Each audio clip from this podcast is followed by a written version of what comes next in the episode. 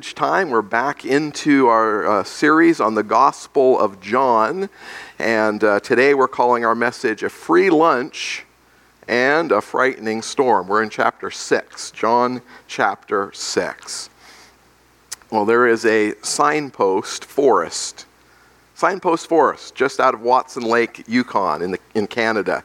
It was started in 1942 when a soldier named Carl Lindley was injured while working on the highway there, and he was taken to the Army Air Station at Watson Lake to recuperate. And in those days, a simple signpost pointed out the distance to various points along the highway. And it seems that one of those signposts was damaged by a, a bulldozer. And so uh, Corporal Lindley was ordered to repair the sign. And he decided to personalize the job just a bit by adding a sign pointing towards his own hometown of Danville, Illinois, and putting in the distance. And it wasn't long before several other people had added direction to their hometowns. And, so then the idea just kind of snowballed and it became kind of a common thing, particularly on military bases around the world. Well, since those early days, the, uh, this tourist.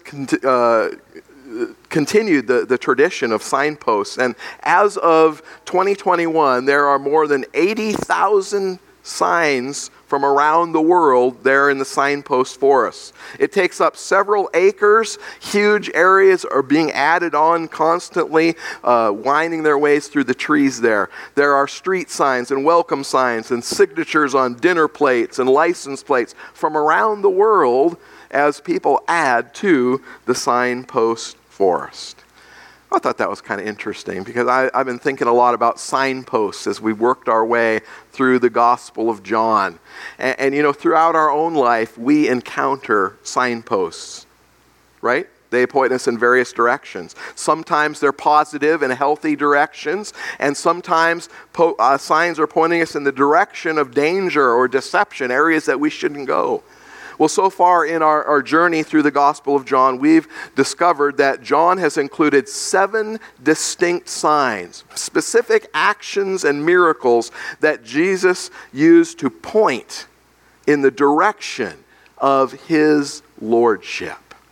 Last Sunday, we completed the first section of the Gospel of John, chapters 1 through 5. And we called that first section Beholding Christ or Seeing Christ, the Son of God. In that first section, we considered the first of the three, uh, for the first three of the seven distinct signs. Sign number one, you might remember, all the way back in chapter 2, was when Jesus turned the water into wine. It was his first public miracle, and it signified that Jesus was Lord of nature, Lord of created things. And then in chapter 4, we looked at sign number two, the healing of the government official's son. Remember, it was a long distance miracle, and it showed us that Jesus is Lord of life. He provides not just physical life, but more importantly, spiritual life on the condition of faith.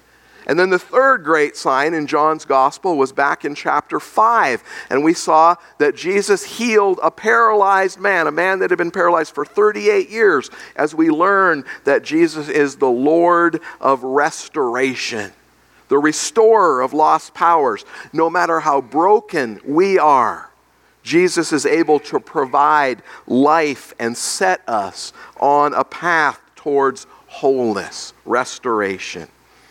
Well, today we are entering into the second part of John's gospel. We're going to call this second section from verse, uh, chapter 6 through 14, Following Christ, the Man of God. And here in the first part of chapter 6, our text for today, we are going to be introduced to signs numbers 4 and 5. These are two connected signs that point us to two more key truths about Jesus. And so, as we pick up this story, we read that the crowds are following Jesus. They're following him on the account of the signs, the miracles that he's been performing. And though John has just so far recorded three signs for us, remember that at the end of his gospel, which we looked at all the way back at the beginning, remember that he write, wrote this this thesis statement, this purpose statement, when he said, Now Jesus did many other signs in the presence of the disciples which are not written. in this book. But these are written that you may believe that Jesus is the Christ, the Son of God, and that by believing you may have life in his name. That's John's key statement. And so it's no surprise, is it, that the crowds are following Jesus? He's a miracle worker, he's doing amazing things, and people want to be around him. Well, now, sometime after the events in chapter 5, which we looked at last week, perhaps as much as a year after, we come to the events in chapter 6. Remember that John's gospel is not necessarily really chronological, he's dropping in on these key events. And so we're jumping forward in time a bit in the ministry of Jesus in chapter 6. And we come to some significant events. And I'd like to invite you to read this first part of the text together with me, verses 1 through 7. Let's read this. After this, Jesus went away to the other side of the Sea of Galilee, which is the Sea of Tiberias. And a large crowd was following him because they saw the signs that he was doing on the sick. Jesus went up on the mountain, and there he sat down with his disciples. Now, the Passover, the feast of the Jews, was at hand. Lifting up his eyes then and seeing that a large crowd was coming toward him, Jesus said to Philip, where are we to buy bread so that all these people may eat? He said this to test Philip, for Jesus himself knew what he would do. Philip answered him, 200 denarii worth of bread would not be enough for each of them to get a little. And so we come to this uh, pretty famous event of Jesus. Often we call it the feeding of the 5,000. I want you to notice that the biggest festival and the feast of the year is about to take place Passover. But before that, before that big feast happens, Jesus takes his disciples, his 12 guys, on a, on a kind of a field trip across the Sea of Galilee. And it's, a, it, it's an area they would have been familiar with, particularly those disciples that had made their living fishing on this sea. But Jesus takes them across and up on the mountainside, and he sits down with them. Now, we know from the other Gospels that tell about this account that Jesus took them there purposely to escape the crowds. Crowds everywhere. Life for Jesus and the 12 had been a bit crazy, if you will. And so the guys needed to be debriefed from all the stuff that had been going on, as well as perhaps just to get some good old-fashioned R&R. And so Jesus says, let's go across the lake and, and just get away. But no sooner had Jesus sat down with the guys than he looks up and he sees this great crowd that's been tracking him down. And here they come. Jesus is at the height of his popularity. He is like a celebrity that cannot get away from the fans and the paparazzi. They're just there all the time. Well, now, instead of being, though, annoyed by these stalkers, if you will, who have rushed, uh, you know, ruined his little seaside getaway with the boys. Instead of being annoyed by that, in Mark's gospel, in, in verse 34 of chapter 6, we're told that Jesus saw the crowds were like a sheep without a shepherd, and he had great compassion for them. And he began to teach them many things. Now, John tells us that Jesus' compassion was also for their immediate physical needs. And so he looks at this crowd, and even while they're still gathering, he is concerned for their physical well being. And so he turns to Philip, one of his guys, and he says, Where are we going to get bread for all these people to eat? Now, of the 12 disciples, Philip is the natural one to ask this question because he is from Bethsaida, which is a nearby city to the area that they're in right now. And so, if any of the disciples know where they might find enough food for this large crowd, it's Philip, since they're in his neighborhood, if you will. Well, John is he's kind of like somebody that tells a story but and they can't help but giving away spoilers, dropping hints about what's going to happen next. He's, he's probably not the kind of guy that you'd want to go and see a movie with because he'd probably tell you the end before it got there. But he wants to be very clear in verse 6 that when Jesus asks Philip this question, he already knows the answer. He already knows the answer. And that reminds me that, you know, in Scripture, in Scripture, God knows our needs before we even ask Him. And friends, if, if Jesus is aware of our needs, then we know that He is more than capable of meeting them sometimes before we even know what they are, let alone ask Him. So before the crowds had gathered, before the question of food ever came up, Jesus knows this crowd's needs. He already knew what he was going to do, but he asked the question of his disciples to see how far they had come in their faith and understanding of who he was. And so John says it was a test. And it was a test that they didn't do super great at, I guess. If, we, if they're on a, you know, a grade, you know, they didn't get an A, they might have got a C. They might have just squeaked by with a D. I don't know. But it reminds me that as Christ followers, we are still learning, aren't we? Still growing in our faith. We never reach the point of knowing everything, of having all the answers. But we persist in following Jesus. That's why we need to keep spending time in the Word. We need to continue to learn and apply the truths uh, uh, of God and, and His things to our life. And so it's good to know that even the 12, even these guys so close to Jesus, they had to keep learning and growing in their faith. And that, that makes me feel good. I hope it makes you feel good as well.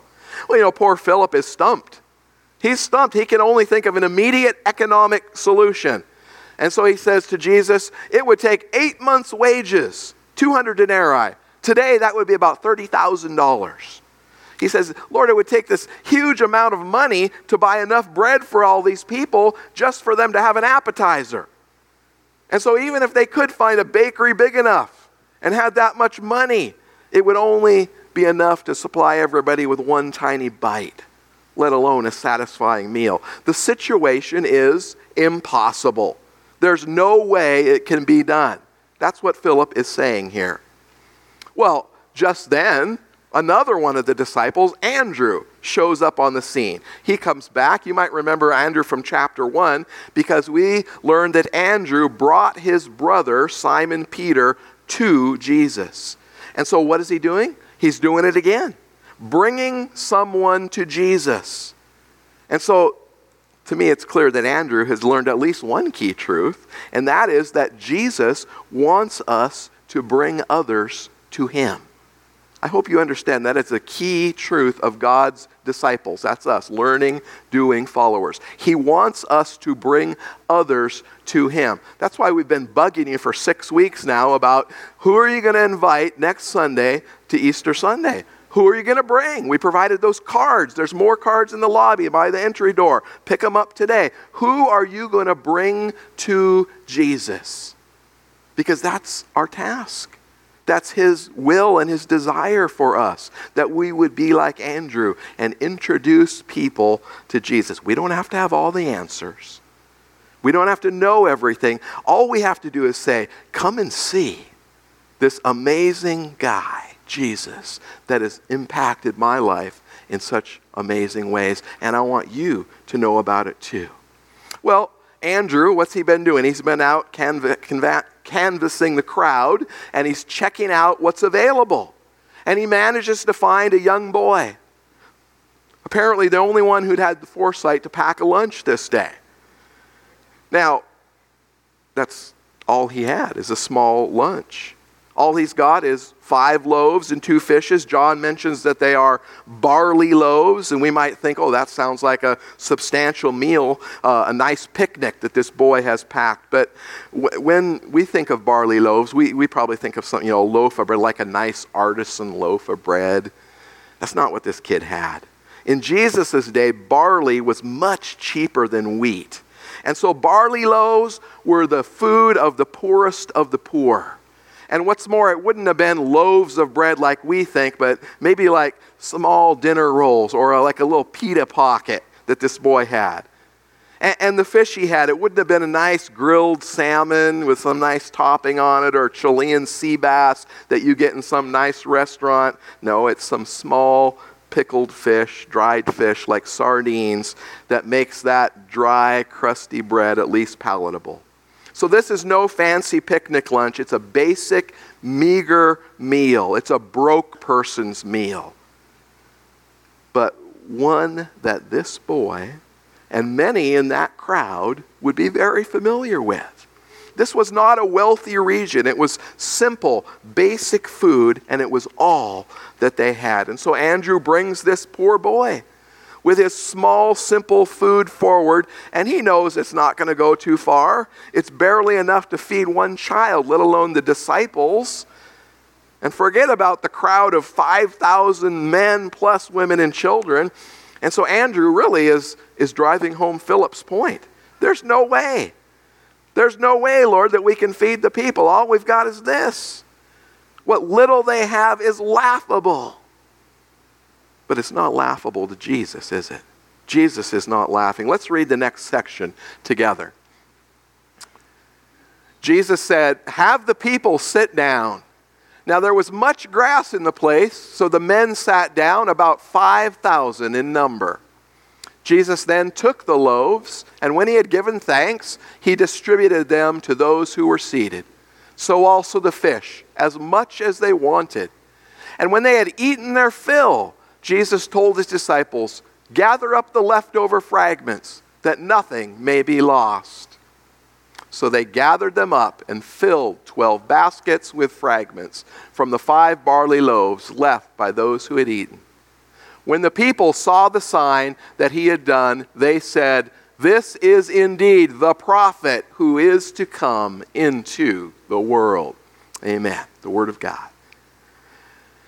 And so Jesus tells the disciples to get the crowd settled down in the green grass, and then, quite simply, without pausing, without a concern, Jesus takes what little they have and he gives thanks for it. And then he starts handing the bread and the fish out. And he keeps handing it out. And he keeps handing it out. Everyone who's there, all 5,000 plus, get something to eat. And amazingly, the food never runs out.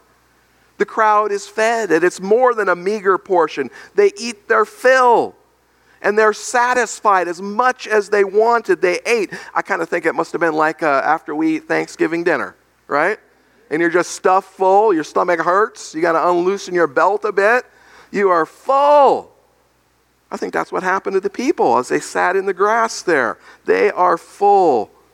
In fact, there is so much there that not only do the people eat and eat and eat, there's even leftovers, just like Thanksgiving, right? Leftovers. Although the food was miraculously provided, it came from nowhere and it cost nothing. Jesus doesn't let it get treated lightly, though. He doesn't let good food go to waste. And so he commands the guys to pick it up. 200 denarii wouldn't have been given the people more than just a tiny mouthful, but from the beginning of the five loaves, from nothing, What's left after the people eat is an enormous 12 bushel baskets full. That word for basket is a specific word. Uh, I don't remember the gallon amount, but it's a large basket full. All right? This was no, you know, little doggy bag they're taking home. 12 baskets. And don't you find it interesting that there's a basket for each one of the disciples? Can you imagine them lugging those big baskets back to the boat or whatever they're going to do with them? It's amazing, isn't it? An amazing sign of God's compassion and provision for his people. This is the fourth sign in John's gospel, the fourth sign he records, the feeding of the crowd. And it teaches us that Jesus is the food by which we live. He is the food by which we live. He is able to sustain the spiritual life that He creates, and He provides all that we need in abundance. When we get into the second half of chapter 6, just as a little preview here, Jesus is going to take this miracle and he's going to apply it to himself and he's going to say, I am the bread of life. We're not going to get to that next week because it's Easter. So we're going to jump ahead to the end of the gospel, kind of like John does. All right, I'm going to give you, I'm going to be the spoiler in case you didn't know. There's a resurrection coming. I think most of you are aware of that. We're going to deal with that next week, and then the week after, we'll come back and pick it up where we leave off today. But Jesus is the food by which we live, and He sustains our spiritual life. So, with such a, great crowd, it's unlikely that everyone saw or even heard what Jesus did. But you can imagine what it's like. Word travels fast, doesn't it? And so I just imagine as they're eating there that people start talking about what's going on. People are talking, they're in groups, they're talking, hey, did you see what happened? Do you know what's going on? And pretty soon the people know that this is not just a free lunch, that this is a sign, a sign from God Himself. And they understand something important has just taken place. John has given us some clues to help us understand the significance of this sign. I want you to remember back to verse 4. Uh, he made what appeared to be just kind of a throwaway line in verse 4 when he said, Now the Passover, the feast of the Jews, was at hand. That means it's very soon. The fact that it was near the time of the Passover, when many Jews would be traveling towards Jerusalem doesn't just help explain why there's such a, a big crowd wandering here in the wilderness where Jesus is, but it also helps us understand what this sign is pointing towards. Remember, our signposts are pointing towards something. This sign is pointing towards something significant. The Passover was the most important Jewish festival, it was a celebration, a memorial of God's amazing deliverance of his people. It was a time when the Jewish people looked back and remembered how God had delivered them from slavery in Egypt. And they would tell the old stories, pass them down from generation to generation of how Moses had led them out of Egypt and through the Red Sea and into the wilderness. And when they remembered God's provision for them as they wandered in the wilderness and how he gave them what? Manna bread from heaven. So, do you see the connections being made here? But the Passover wasn't the only, uh, only a time for looking back and remembering, but it was also a time to look ahead. The crowd would be familiar with the promise that God delivered through Moses in the wilderness. I want you to listen to these words from Moses all the way back in Deuteronomy 18 when Moses uh, said this. He said, The Lord, this is actually uh, God speaking to Moses, the Lord your God will raise up for you a prophet like me from among you, from your brothers. It is to him that you shall listen. So, this is the message that Moses delivers to the people. And he says, God's bringing somebody bigger than me, guys. Moses was pretty big time, right? And Moses tells the people, God is bringing somebody more significant. And so I just imagine as these people are chewing on their bread, that they're kind of chewing over this in their minds as well. This, this prophecy and what's going on here, bread, as they sit by the Sea of Galilee. And it's almost like you can see that light bulb going off. You know, that light bulb moment. Ah, I get it now. As all these connections fall into place and the people interpret this. Ah, this is a sign. Jesus has just given us a sign. And so in verse 14, we read this When the people saw the sign that Jesus had done, they said, This is indeed the prophet. Not just a prophet, the prophet who is to come into the world. And so they connect this event, their free lunch that they just got, is connected back to Deuteronomy 18 and to Moses bringing that promise to the people. And so their expectations are suddenly high. Their hopes are high. Here was the one, the one that, that Moses had promised, the one who would follow in Moses' footsteps, who would deliver God's people once again. And then, of course, all of these hopes are like turbocharged during the time of the Passover. At the time of, of, of the Passover, Jewish national pride was at an all time high. It's kind of like the, the 4th of July for us, you know, flags and fireworks and parades and nostalgia. The Passover was that for the Jewish people. The air is charged with expectation, with energy. And this recent sign is the spark that is needed to set this crowd on fire. And so suddenly, here's a crowd of 5,000 men. Don't you think that would make a pretty sizable army? And what are they ready to do? They are ready to grab Jesus literally, to violently seize him and make him their king. They are ready for him to take point as they march into Jerusalem throw out the selfish, two faced politicians, and drive the hated Roman infidels out of their homeland. And they believe Jesus is the guy who will do this for them.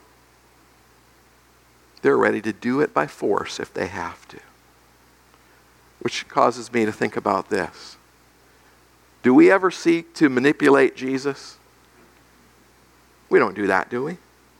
We would never try to squeeze Jesus into our own mold of our own expectations or preferences, would we? We would never try to make Jesus a king in our own image, would we? Something for you to chew on as you're thinking. You see, the crowds here only got the sign half right.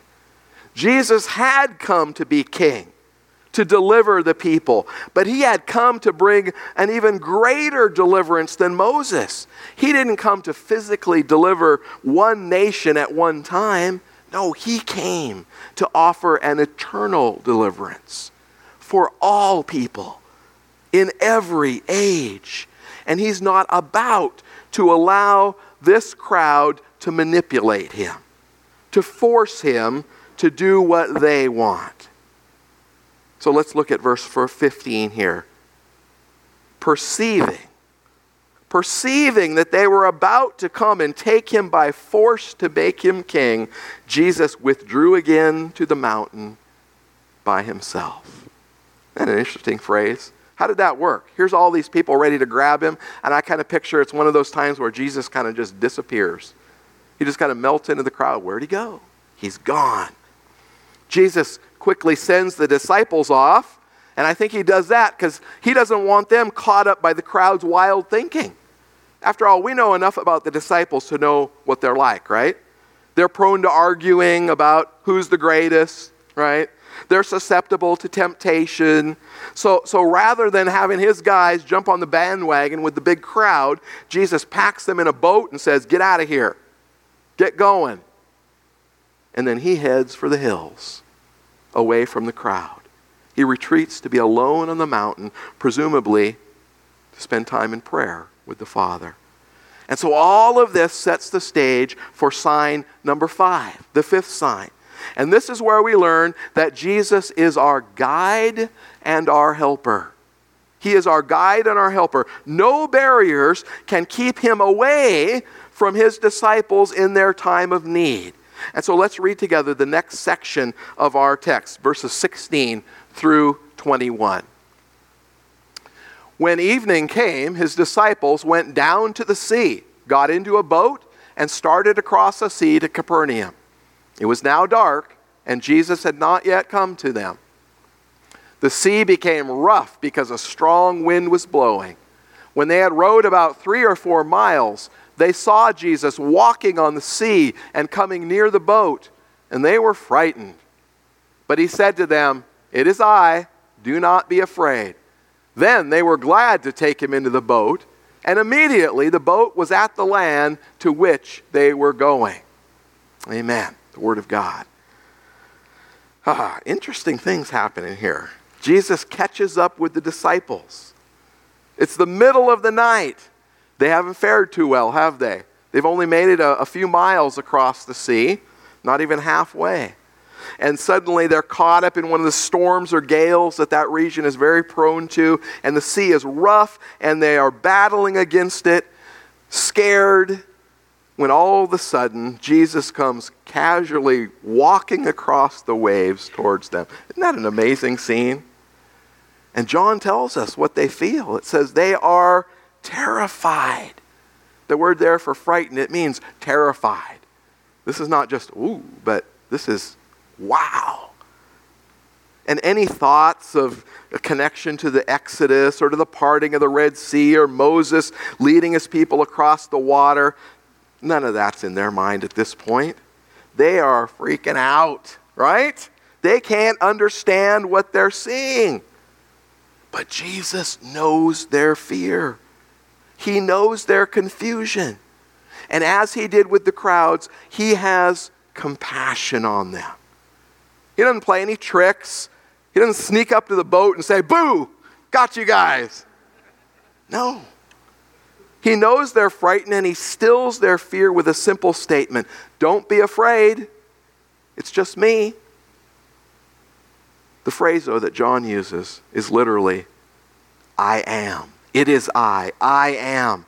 Now, it sounds natural enough in this context, just Jesus identifying himself. Hey, guys, it's me.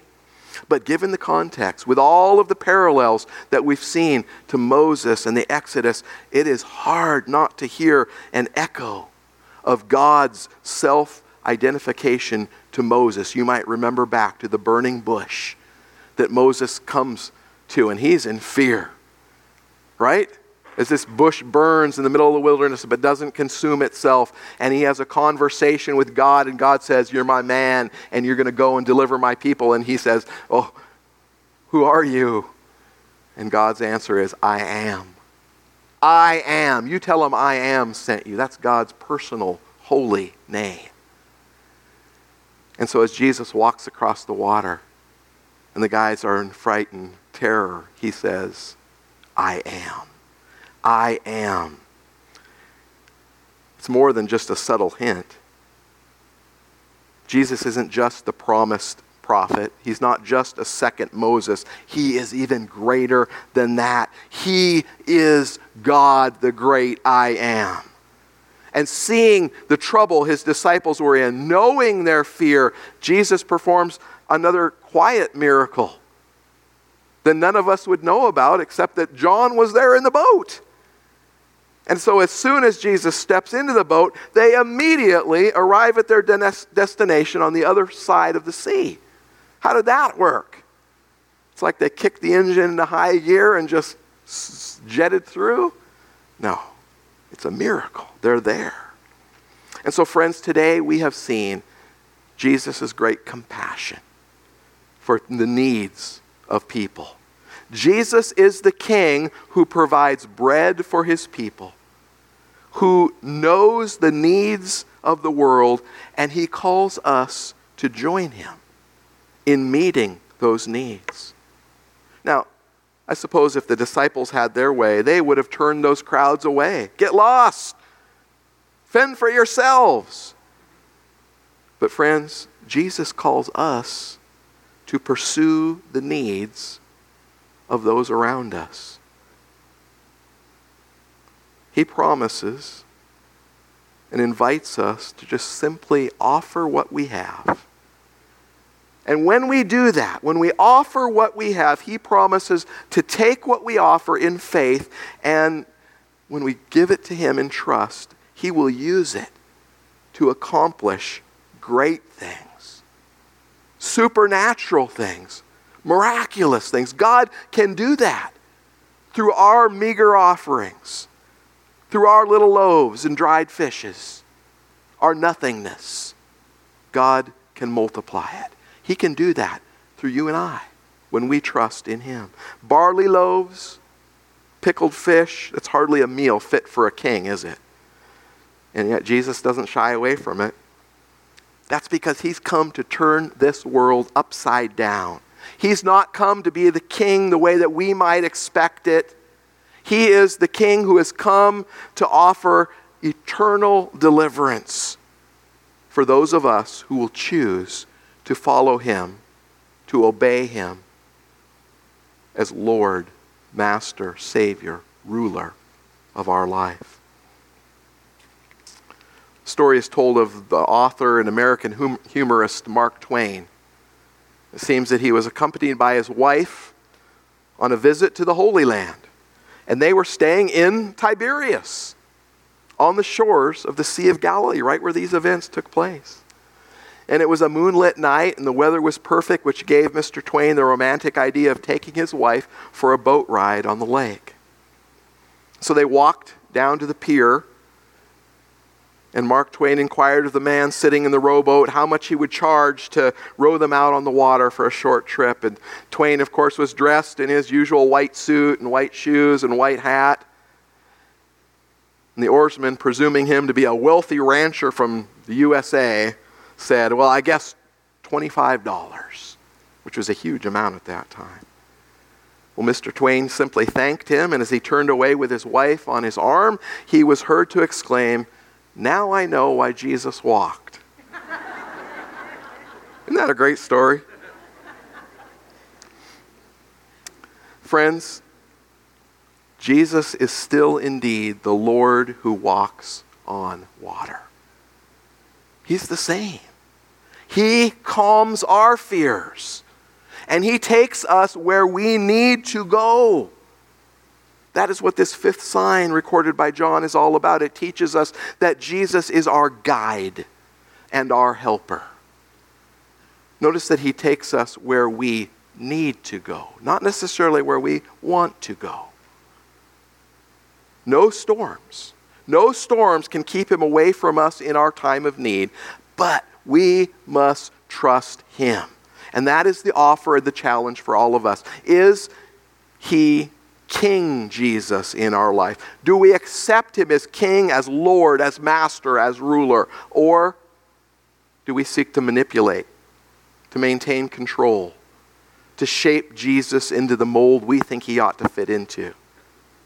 Will, will we follow him into the crowds and into the storms and into the difficult and the challenging of this life? Or do we prefer our, just our own comfort on our own terms? A Jesus that provides our desires and our timetable as we see fit. There's a whole theology based around that. It's a false theology, it's a lie from hell because that's not the Jesus of the Scriptures. The Jesus of the Scriptures is the one that says, Follow me. And then he waits for us to choose to follow him as learning, doing followers. And so, friends, may we have him rule over us. May he direct us. May he guide us. May we submit in humility and obedience to his way. Let's pray that he helps each of us to do just that. Father God,